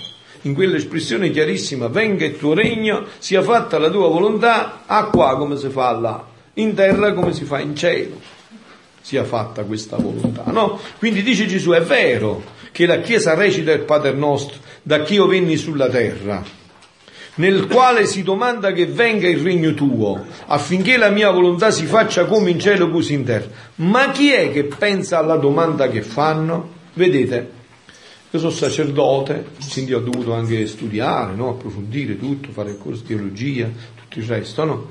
Ma io mai avevo dato il senso di queste parole nel Padre nostro se non quando ho conosciuto questi scritti. Prima la pregavo pappallescamente, come si dice? Ecco, come i pappagalli. Venga il tuo regno, sia fatta la tua volontà come in cielo così in terra. Ma che significava per me questo? Voi fate un'indagine, no? Così, amichevolmente, anche nelle vostre parrocchie, quando uscite dalla messa fermatevi fuori Parlate con gli amici, le amiche. Ci senti, ma quando tu hai detto venga il tuo regno, che cosa significa nella tua testa? Che vuol dire questo? E qual è questo regno? Dov'è questo regno? Ci credi a questo regno? E come deve venire? Dov'è? Qual è? Quindi dice Gesù, è vero che questa preghiera viene anche pregata perché io l'ho insegnata, ma chi è che pensa alle domande che fanno? Si può dire, eh? Che restò nella mia volontà tutta l'importanza di tale domanda. E così è. restò nella sua volontà fino a che non ha svelato a Luisa che cos'era questa domanda. E le creature la recitano per recitarla, senza intendere e senza interesse di ottenere quello che domandano. Ecco perciò vi ho detto, no, se voi sprecate energie anziché formarvi per donare questo dono, vuol dire che non avete capito. Io, cioè, rispetto ai tempi di Dio, capisco che non avete capito che cos'è questo dono della divina volontà che Dio ha stabilito di ridare all'umanità e che ha rivelato a Luisa. Non c'è tempo da perdere, non c'è proprio da perdere un minuto di tempo. Ogni ritaglio di tempo che avete, ogni spazio che avete, lo dovreste utilizzare per questo, perché ognuno di voi ha i suoi doveri e quelli vengono prima di tutto, no? Ci sono i doveri, ci sono i miei doveri di parroco, no? se stamattina devo celebrare la messa in parrocchia, devo farlo, devo venerdì a fare gli comunioni agli ammalati, a confessarli per i primi venerdì, cioè ci sono dei doveri, ma fuori da questi doveri, ogni ritaglio di tempo dovreste utilizzarlo per questo. Dice oggi San Paolo, guai a me se non annunciassi il Vangelo, guai a me se conosciuta la divina volontà, non mi industriassi in tutti i modi possibili per viverla prima di tutto, per farla mia e poi per avere la possibilità di donarla ai fratelli. Guai a me se non facessi questo. Quindi dice, perciò figlia mia, tutto è nascosto nel segreto mentre si vive sulla terra. Perciò tutto sembra mistero. E se si conosce qualche cosa, è così scarsa che l'uomo tiene sempre da dire su tutto ciò che io opero nelle opere mie, attraverso i veli delle creature, e giungono a dire, e perché questo bene, queste conoscenze non sono state date prima, mentre ci sono stati dati tanti gran santi? Eh, vedi, lo dice pure lui, Gesù, mi ricordavo che c'era proprio in questo brano, vedi, perché? Perché? Voi sapete che Gesù in questi scritti dà una risposta al perché, no? dice che il perché è nato nell'inferno e l'ha pronunciato un diavolo. A Dio, figlioli, quando non comprendiamo, c'è un altro passaggio che bisogna fare. Mettersi in ginocchio e adorare. Perché io penso, è vero che voi siete convinti come me che Dio ha più diritto di noi, o no? Che dite voi? Eh, è vero. Allora, se ha più diritto di noi, accettiamo che ha più diritto di noi. Lasciamo fare a lui, che quando andremo di là, vi garantisco, siate certi che gli diremo, io non avrei saputo fare niente di meglio. Ma infatti, scusate, sì. anche nel messaggio della Madonna dice, non state a perdere tempo. Appunto, appunto, appunto, appunto, appunto, proprio questo, non state a perdere tempo, proprio così, è proprio come dici, proprio così, non state a perdere tempo. Perché, vale, se uno pensa e riflette, questa è già una grande chiamata Ah, ah, è mia. Noi rispetto a altre persone, ad esempio i, i parici della nostra parrocchia, quando ho parlato di questo, ma chi è? Cioè, guardano eh certo, perché, perché allora e cioè, perciò questa possibilità appunto, è appunto è fortissima e perciò bisogna industriarsi per coinvolgere gli altri. Ma nell'eternità non ci saranno segreti. Io svelerò tutto e farò vedere tutte le cose opere mie con giustizia Guardate, prepariamoci a questo incontro così. Guardate, io per esempio mi preparo ogni momento e dico, guarda signore, a me non mi dire niente, perché io ti darò ragione su tutto. Dirò sicuramente come dici tu. Anche se io la vedevo in un altro modo, è sicuramente come la dici tu. Anche della mia vita. Tutto quello che mi farai vedere, io dirò sempre hai ragione, hai ragione, hai ragione, hai ragione. È sicuramente così non c'è dubbio. Vedete, se non partiamo da queste cose, da questi postulati ormai, siamo proprio, io lo vedo ormai, siamo tutto da rievangelizzare. Guardate, Dio è onnipotente, è onniveggente, Dio sa tutto, vede tutto, è tutto già, cioè Dio è tutto. Dio ci tiene nell'essere, se adesso sono è perché Dio mi tiene nell'essere. Non c'è da discutere con Dio, Dio ed è tutto giustissimo. È tutto perfettissimo. Non si poteva fare in nessun modo diversamente. Tutto quello che Dio ha fatto sta ben fatto. Padre, ma io ho pregato per mio papà, il mio papà è morto, ma quello è il migliore, il super meglio per tuo papà, stanne tranquillo, che tu non sei più diritto di Dio. lascia fare a Dio, non perdere tempo, come diceva, non perdere tempo, lascia fare a Dio. Dio è, fa tutto perfettissimo. Infatti sentito come dice, no?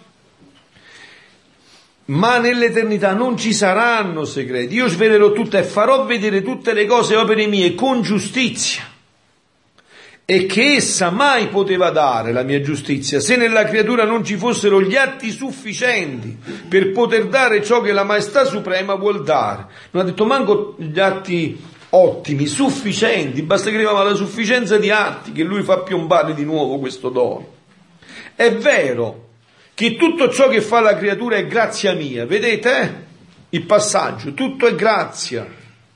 Anche la risposta alla grazia, dicevano i domenicani che sono mm, eh, delicatissimi no? nella, loro, nella loro teologia, anche la risposta alla grazia è grazia, tutta è grazia mia.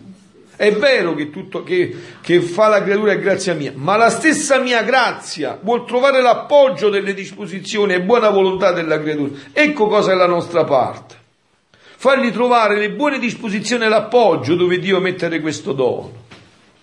Guardate, anche per rendere quest'idea voglio usare un, un'analogia, un, un paragone, no? Io ti voglio donare, tu non c'entri niente, è tutto mio, io ti voglio donare un 5 litri di vino squisitissimo, una cosa prelibatissima ti voglio donare questo. E tu c'hai un solo recipiente dove poter mettere questo e dentro c'è l'aceto. Allora la prima operazione che devi fare qual è? Svuotare, quindi devi togliere l'aceto, ma poi subito ci vai a mettere il vino. Si fessa, vero? Lo fai diventare. Eh? Che fai? Lo devi pulire bene, devi usare anche quello strumento che pulisce dentro nelle pieghe perché non ci arrivi bene con l'acqua bollente e manco subito ce lo vai a mettere se sei dritta, vero? Che fai? Aspetti che piano piano evapora tutto quell'odore, è vero? Signora che vede che lo fa a casa, no? Quando fai il pumarolo in bottiglia, no? Aspetti che evapora tutto, perché sennò poi si marciscono le pomodori, no? È? Aspetti che si evapora tutto. Quando hai fatto tutto, gli fai un'altra passettina con l'acqua bollente, lo ritorni, cioè, adesso, aspetta, è pronto. Quindi tu che hai fatto? hai creato solo le disposizioni, il resto ha fatto tutto chi ti ha regalato, tutto, ma tu hai dovuto creare le disposizioni. Se non creavi le disposizioni, eh, si sarebbe rovinato tutto, quel vino diventava aceto, marciva tutto, deperiva tutto. A formarsi sugli affi, eh, eh, l'appoggio è buona volontà della creatura. Quindi, per ripristinare il regno della mia volontà sulla terra, ci vogliono gli atti sufficienti della creatura. Ecco perché la prossima volta è vero, ognuno di voi cinque abbiamo detto. Ci vogliono gli atti sufficienti della creatura affinché il mio regno non resti in aria. Ecco perché sta restando in aria Vedete, in un momento storico... Tutte, tutte quante le persone, ovviamente. Una volta coinvolte tutte le persone, il regno si realizza. No, tutte no. Vabbè, tutte insomma, no. la maggior parte cioè, ma no, ma basta anche un numero sufficiente.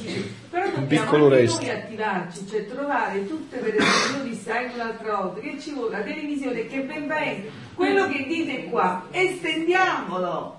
Eh, e come lo facciamo? vuole molto tempo. E come lo estendiamo? Eh, non lo so, come ci sono queste televisioni? Allora la prossima volta mi portate 5 voi e 5 marito sono già 10. Pensate se ognuno di queste me ne porta 5, mamma mia, abbiamo esteso. Allora dicevo, no, dicevo, quindi, quindi dicevo, per ripristinare ci vogliono gli atti sufficienti affinché il mio regno non resti in aria, ma scenda per formarsi sugli atti della creatura, formati da essa per ottenere un bene sì grande. Quindi questo è un compito meraviglioso che Dio ci sta dando in questo tempo. È una meraviglia, guardate carissimi. Dovremmo veramente fare i salti di gioia, le capriole di gioia, perché siamo qua a gustarci queste meraviglie. E dovremmo veramente ringraziare giorno e notte tutti i santi, come diceva Gesù, che hanno fatto preghiere, penitenze, sospiri, lacrime, perché noi oggi fossimo qua. In questa casa di esercizi spirituali dove pensate un poco, domani ci sarò anch'io a iniziare a fare gli esercizi col mio vescovo della diocesi, faremo gli esercizi qua, noi facciamo gli esercizi in questa casa, no? Dove da anni si parla della divina volontà. Ecco perciò tanto ti spingo nel girare in tutte le opere nostre. Creazione e redenzione, per farti mettere dalla parte degli atti tuoi, il tuo ti amo, la tua adorazione, la tua riconoscenza, il tuo grazie su tutte le opere nostre. Molte volte l'ho fatto io insieme con te e poi dopo la tua girata nella nostra volontà, per compimento il tuo ritornello tanto a noi gradito. Maestà Suprema, la tua piccola figlia viene innanzi a te sulle tue ginocchia paterne per chiederti il tuo fiat, il tuo regno, che sia da tutti conosciuto. Ti chiedo il trionfo del tuo volere, affinché domini e regni su tutti. Vedete? Questa è l'attività che dovrebbe essere per ognuno di noi dopo aver conosciuto questo dono. Cioè, in pratica, no? Per far sì che il cielo scenda in terra è necessario che la volontà umana salga in cielo. Ma perché la volontà umana possa salire in cielo, come diceva prima Fabio, bisogna svuotarla di tutto ciò che non è puro, non è santo, non è retto, di tutto ciò che è umano. Una volta che si è svuotata, può salire al cielo e così la volontà, divina, la volontà divina può scendere in terra, in mezzo alle creature. Ecco, quindi dicevamo, non sono io che te lo chiedo, ma sono insieme con me le opere tue. Sentite Luisa che cosa fa, no? Prende tutte le opere e li porta sulle ginocchia della Santissima Trinità e gli dice non sono io solo che te lo chiedo, ma sono tutte le opere tue, il sole, la stella, la luce. Vedete anche questo, no? Quando Dio ha creato questo capolavoro, l'ha creato inanima- senza parola, inanimato. Perché noi dobbiamo dare parola alla creazione, noi siamo la parola di questa creazione. Noi siamo questo capolavoro. E quindi Luisa era profondamente cosciente e ci credeva fino in fondo, ecco perché prendeva tutte queste opere e li portava sulle ginocchia della Santissima Trinità. Diceva non te lo chiedo solo io, te lo chiede il sole, le stelle, le lune, tutti gli animali, tutti i vegetali, tutti i minerali, tutti i fiori, tutti gli uomini di tutti i tempi, tutti gli angeli, tutte le anime del purgatorio, tutte stanno con me qua a chiedermi incessantemente tutti i santi del cielo, tutti stanno con me a chiederti venga il tuo regno, Signore venga, si affretti questo tempo nell'umanità, si affretti come? San Paolo, la, la, il creare geme. Bravissimo, geme nelle doglie del parto perché attende la vostra redenzione a figli, perché attende che noi ritorniamo in quel progetto originale. La creazione non si è distaccata dalla volontà di Dio. Tu hai visto mai che il sole eh, si è deperito, domani mattina dà meno luce, è poco stanco, no? Perché? Perché è sempre alimentato dalla divina volontà, è sempre connesso con la divina volontà, non si è mai staccato dalla divina volontà. Perciò il creato geme, sì.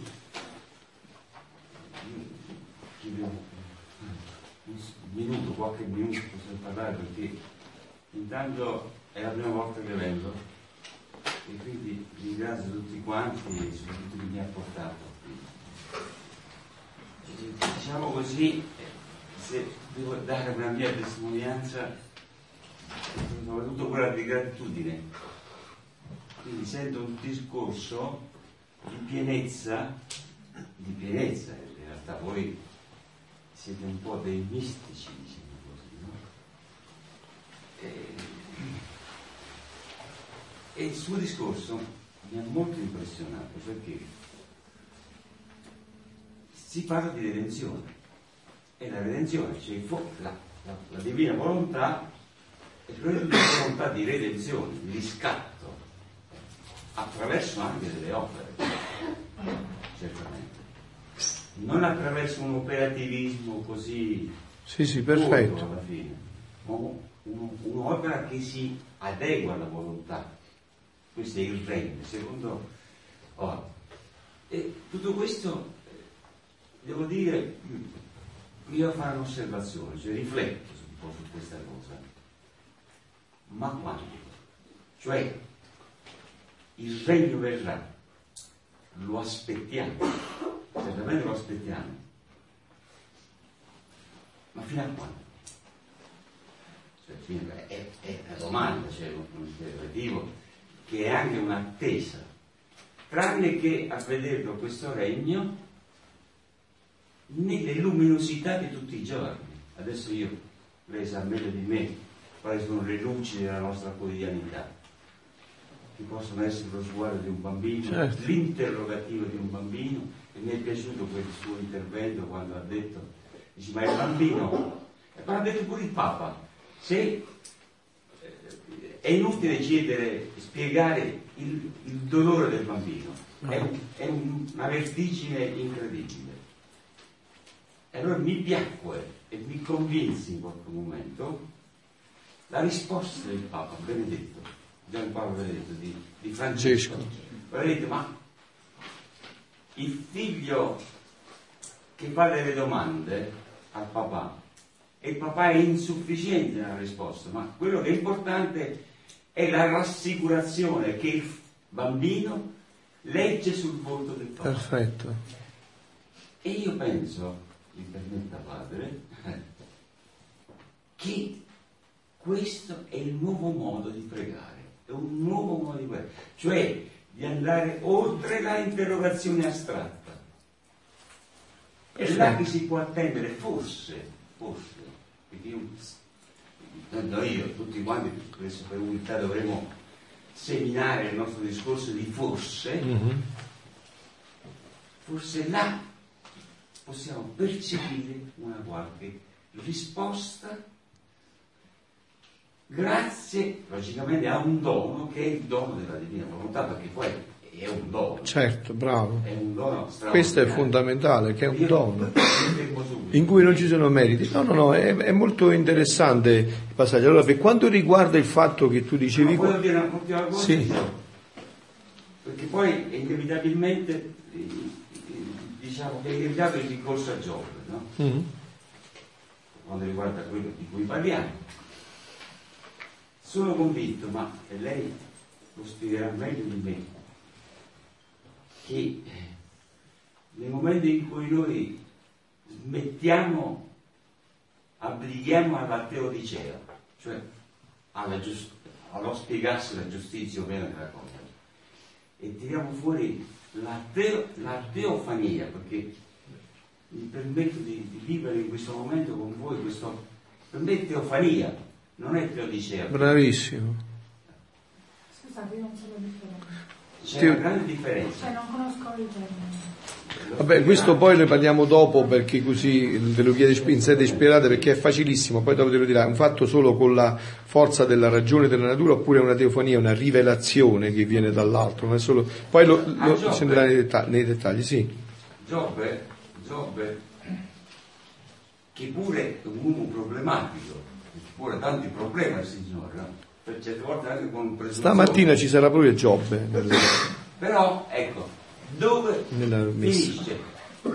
L'ultimo versetto, mi sembra 42 di Giobbe, dice, Signore, io ti avevo conosciuto Per sentito dire, adesso ti ho visto faccia a faccia. Questa certo. cosa qui è teofania, Ecco. Teofania forse quello che stiamo vivendo in questo momento. Non voglio, non so se sono stato... No, no, chiarissimo, chiarissimo.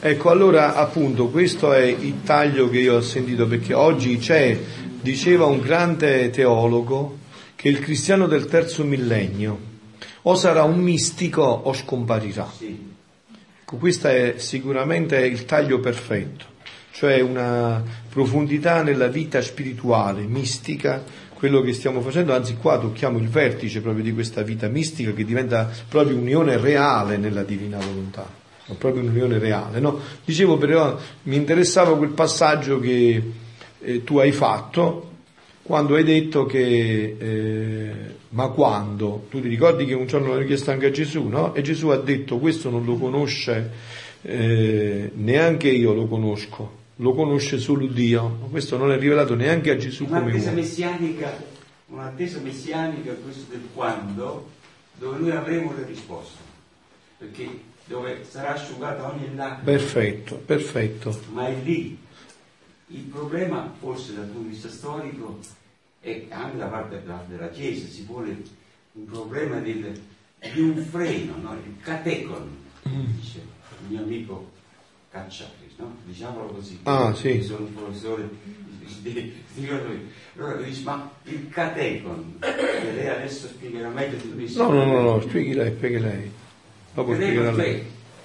che la mondanità può frenare l'avvento della redenzione. Voglio dire, può, però ecco, per un paio di millenni Certo. In questo senso la rallentare, certo, certo. l'ha frenato questa avvento. certo, L'ha certo. frenato, allora Eh, L'ha frenata, ma perché l'ha frenata? Perché non c'è stato il numero contrario di chi si è inserito in una vita profonda con Dio. Ecco che, qual, qual è il passaggio. Ecco qual è il passaggio. Perché la mondanità, questo categon, la mondanità ha avuto questa possibilità? Perché l'ha avuta questa possibilità? Perché non è stata fatta diga a questa possibilità. Infatti Papa Francesco di che cosa si lamenta oggi più che mai? c'è straordinario, voglio dire, ma la Chiesa a lungo si è attardata sulla mondanità. Appunto, appunto, e- e- Allora, la straordinaria di questo Papa Eh, è proprio questa. eh, sì, E che, eh sì. e che sta cercando un momento di porre freno al catecolo. Benissimo. Per un avvento, che, che è praticamente l'ora messianica. È stato un contributo stupendo il suo, questo che sta dando, è un contributo meraviglioso proprio nei riguardi di Papa Francesco, perché io lo seguo proprio con tutta la passione. Io ogni giorno ho le sue omelie a Santa Marta, eh, nella mia parrocchia, ogni giorno parlo di questo, questo. E questo aspetto è proprio il più, eh, più interessante di tutti, il più forte di tutti, questo di, di denunciare questa mondanità che è entrata anche nella Chiesa a discapito proprio di una eh, teofania, di una mistica che riprenda invece il vero ruolo, il vero ruolo per cui noi siamo chiamati. E questi scritti, questa rivelazione a Luisa Picaretta entra proprio nel cuore di questo problema, entra proprio nel cuore di questo problema. Questo è proprio il cuore di tutto questo, sì. Scusa, ma anche questo è un segno del tempo che bisogna leggere che il Papa Francesco deve accelerare questa, questa riunione. Cioè, è proprio un segno del tempo. Sì, sì, certo. Sta preparando- appunto. Appunto perché sta preparando tutto questo. In questa ottica, diciamo, eh, qua tutti, come diceva Domenico, no, attendiamo un evento, ma l'evento, per chi è entrato nel cuore della divina volontà, l'ho già avuto rivelato in pieno. Questo è il regno che Dio ha preparato ab eterno per l'umanità e che l'uomo ha respinto, ma che ormai è giunto il tempo ed è stata data, ridata la possibilità all'uomo di rientrare in questa dimensione. Questo è il tempo. E allora adesso bisogna saper leggere i segni di questi tempi per capire che cosa si sta muovendo nell'umanità.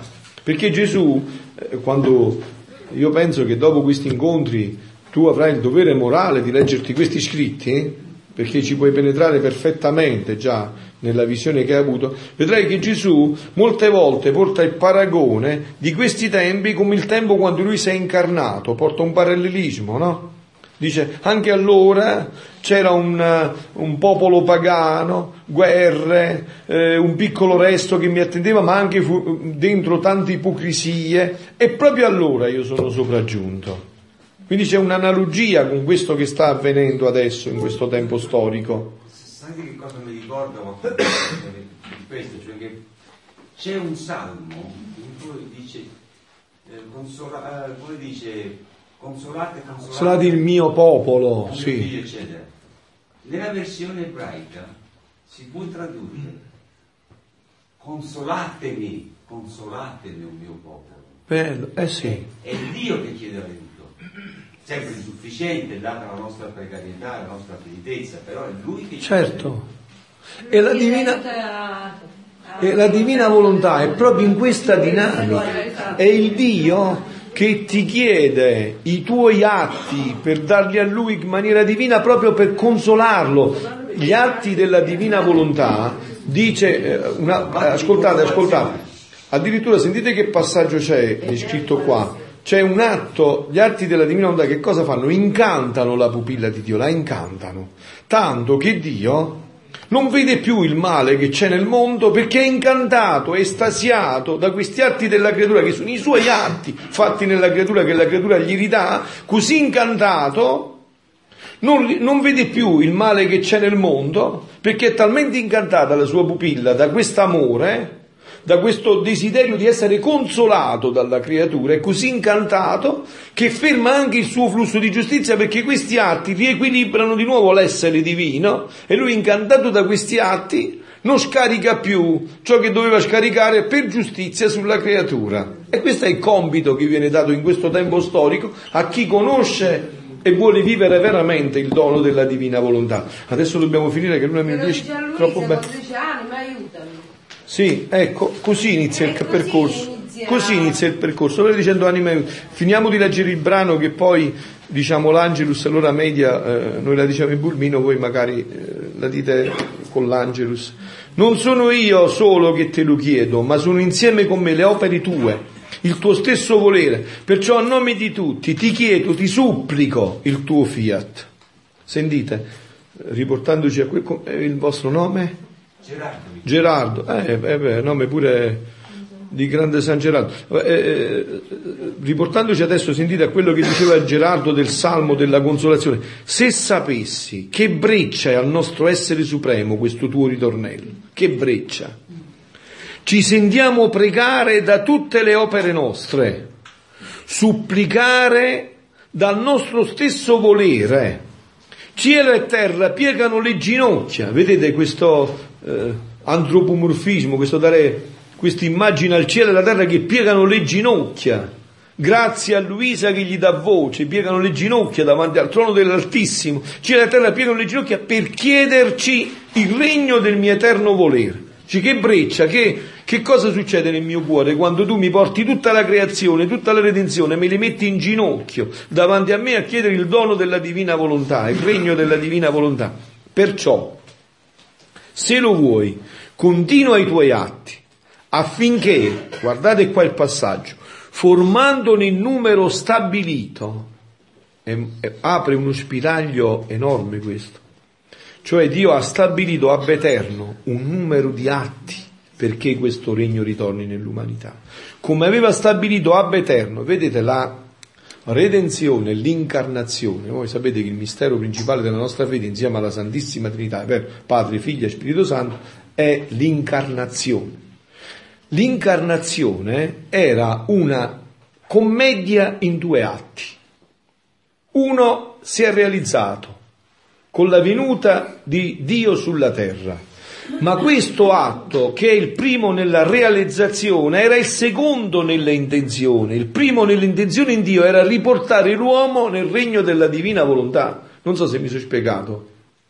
Eh? Mi sono spiegato o no? Se no ve lo ripeto. Cioè il primo atto di Dio era riportare l'uomo, prima intenzione, scusa, la prima intenzione di Dio era riportare l'uomo così come era stato creato. Ma questo non era possibile perché l'uomo era ammalato.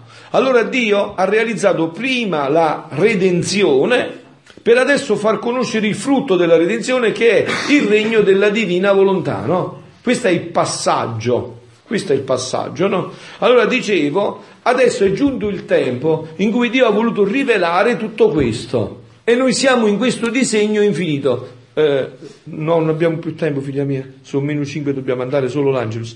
Il regno del mio volere, perciò, se lo vuoi, continua i tuoi atti, affinché, ecco, dicevo, formandolo in numero stabilito. Perché Gesù si è incarnato duemila anni fa? Perché il numero stabilito fu raggiunto in quel preciso momento. E come fu raggiunto? Ce l'ha detto, attraverso tutte le preghiere, le lacrime, le sofferenze, le penitenze, i sospiri dei patriarchi, dei profeti, ma soprattutto attraverso gli atti di Maria Santissima. C'è un passo in eh, Maria Valtorta, nell'Evangelo come mi è stato rivelato, c'è un passo in cui c'è un discorso tra Anna, la mamma della Madonna, e la Madonna, no? Madonna è piccolina, ma la Madonna aveva la scienza infusa, abbiamo detto, no? Quindi poteva parlare a questi livelli. E Anna gli dice che deve ritornare il Messia e che più o meno da certi calcoli che avevano fatti sarebbe dovuto avvenire fra 30 anni. La Madonna aveva, mi pare, due o tre anni. E la Madonna gli disse, ma così tanto tempo? E poi gli dice, ma non si può abbreviare questo tempo. E Anna rimane senza parole, no? Poi arriva anche San Giuseppe e gli dicono, eh, se tu eh, ti mettessi a pregare sempre, continuamente, chissà che Dio non possa abbreviare questo tempo. Infatti l'annuncio dell'angelo eh, colse la Madonna quando aveva più o meno 14 o 15 anni. Quindi fu dimezzato il tempo. Perché fu dimezzato? Perché le preghiere della Madonna squarciarono il cuore di Dio. Nella risurrezione c'è un altro brano, ancora più bello di questo, nella risurrezione c'è scritto nella Bibbia che Gesù doveva stare tre giorni e tre notti, è vero, sotto il ventre della terra come Giona nel ventre della balena, tre giorni e tre notti a Salerno, a Mondefusco che sto ad Avellino, a Isernia, qua, a Napoli, a Milano, a Venezia, su 72 ore, beh. Invece Gesù risorse dopo 38 ore, tanto che noi facciamo le 40 ore in parrocchia, soprattutto in questo periodo, no? Come mai fu abbreviato di 34 ore? Perché le preghiere della Madonna fecero sì che Dio disse, oh gli mando il figlio, questa muore pure lei, gli rimando subito il figlio, anticipo, affretto questo tempo. Questo è anche quello che possiamo fare noi con Maria, in Maria e per Maria. Angelus Dominum Siavit Maria. L'angelo del Signore portò l'annuncio a Maria. Ave o Maria, piena di grazia, il Signore è con te. Tu sei benedetta fra le donne, benedetto il frutto del tuo seno, Gesù.